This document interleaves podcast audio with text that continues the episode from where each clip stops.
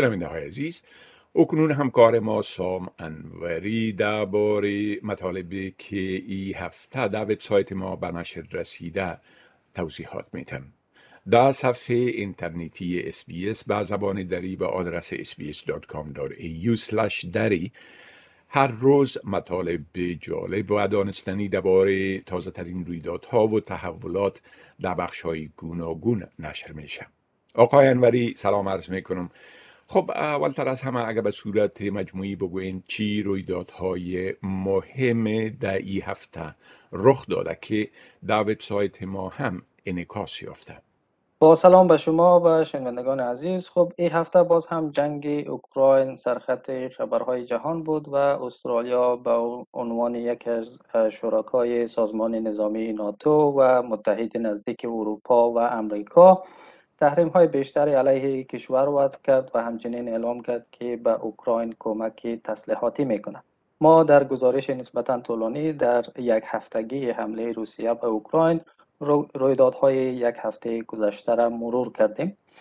اما استرالیا در داخل با یک فاجعه طبیعی بزرگ روبرو شد. بارندگی، سیلاب و طوفان‌های شدید هزاران خانه را در ایالت‌های کوینزلند و نیو ساوت ولز تخریب کردند و دست کم چهارده نفر در این فاجعه جان باختند. این بارندگی‌ها و سیلاب‌ها ابتدا در جنوب شرقی ایالت کوینزلند شروع شدند و سپس به سمت شمال نیو ساوت ولز و از آنجا به سیدنی رسیدند. ضمن پوشش خبری فاجعه، گزارش در مورد اقدام انسان دوستانه چهار داوطلب سیک داشتیم که با پیمودن سی و چهار ساعت را خود را از ایالت ویکتوریا به شمال نیو ساوت ولز رساندند تا به سیلاب زدگان کمک غذایی برسانند.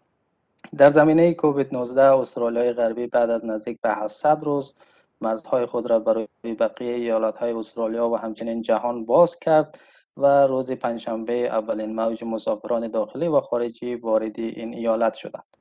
نخست وزیر اسکات موریسون در اوایل هفته اعلام کرد که به کرونا مبتلا شده و در حال حاضر هم در اقامتگاه خود در سیدنی در قرنطینه خانگی به سر میبرد. در نیو ساوت ولز آمار روزانه مبتلایان کرونا دوباره اوج گرفت و در ویکتوریا کمک هزینه قرنطینه و آزمایش حکومت ایالتی پایان یافت.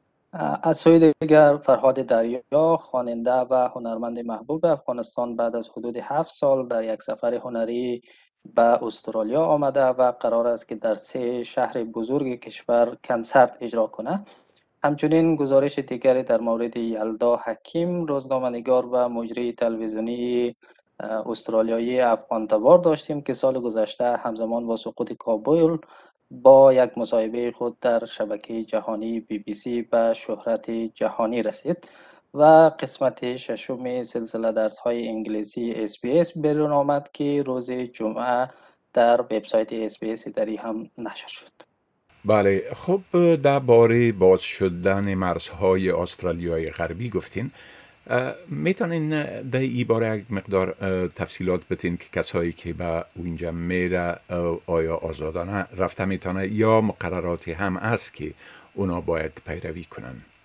بله، ایالت استرالیای غربی همانطور که اشاره شد روز پنجشنبه سه مارس همزمان با ثبت بلندترین آمار ابتلا به کووید نوزده از ابتدای همه‌گیری بدین سو پس از نزدیک به هفتصد روز مقررات سختگیرانه مرزی خود را کنار گذاشت. با باز شدن مرزهای استرالیای غربی برای سایر شهروندان کشور، برای اولین بار بعد از نزدیک به دو سال استرالیایی ها می توانند که به تمام ایالت ها و قلمروهای کشور آزادانه سفر کنند.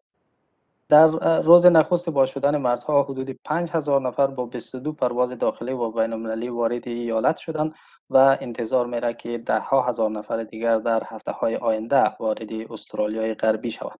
یکی از نخستین مسافرانی که بعد از باز شدن مرز وارد استرالیای غربی شد، انتونی البنیزی رهبر حزب کارگر بود که گفت از یکجا شدن دوباره مردم بسیار خرسند است. اما نخست وزیر موریسون که قصد سفر به ایالت را داشت به دلیل ابتلا به کرونا موفق به این کار نشد. استرالیای غربی آخرین حوزه استرالیا است که مرز خود را برای مسافران داخلی و بین المللی باز می‌کند، اما هنوز مقررات وجود دارند که باید مسافران از آن پیروی کنند. مسافرانی که قصد سفر به استرالیای غربی را دارند باید دوز سوم واکسن خود را دریافت کرده باشند قبل از ورود اظهارنامه ورودی را پر کنند و در ترمینال ها هم باید ماسک بزنند. بله، خب درباره سفر هنری فرهاد دریا گفتین که ما با اونا یک مصاحبه بسیار جامعی داشتیم و همچنان در وبسایت ما درباره این سفر نشراتی داشتیم. اگر لطفاً در این باره یک مقدار تفصیلات بتین. بله، همونطور که اشاره شد هنرمند سرشناس افغان بعد از قریب به هفت سال در یک سفر هنری به استرالیا آمده. آقای دریا که به دعوت مؤسسه هنری باران به این سفر هنری آمده، ضمن اجرا در سه کنسرت در شهرهای برزبین، سیدنی و ملبورن، در برنامه‌ای که با مناسبت هشتم مارچ روز جهانی زن در دانشگاه موناش قرار است برگزار شود هم اشتراک می‌کند. او روز یک شنبه بیست و هفتم فوریه در حالی که ده ها تن از علاقمندانش در میدان هوایی ملبورن به استقبالش رفته بودند وارد استرالیا شد.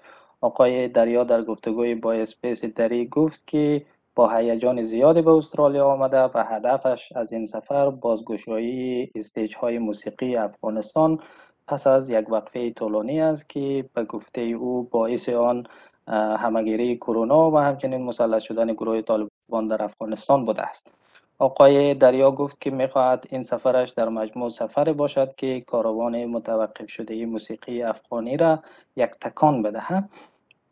آقای دریا هنرمندان مثل خودش را به کمک به هنرمندان آواره افغانستان دعوت کرد و گفت که هنرمندان باید به کمک همدیگر ثابت کنند که موسیقی مردنی نیست و به گفته او هیچ نیروی سیاه، هیچ دست سیاه و هیچ قدرتمند سیاهکار در جهان نتوانسته که صدای موسیقی را خاموش کند.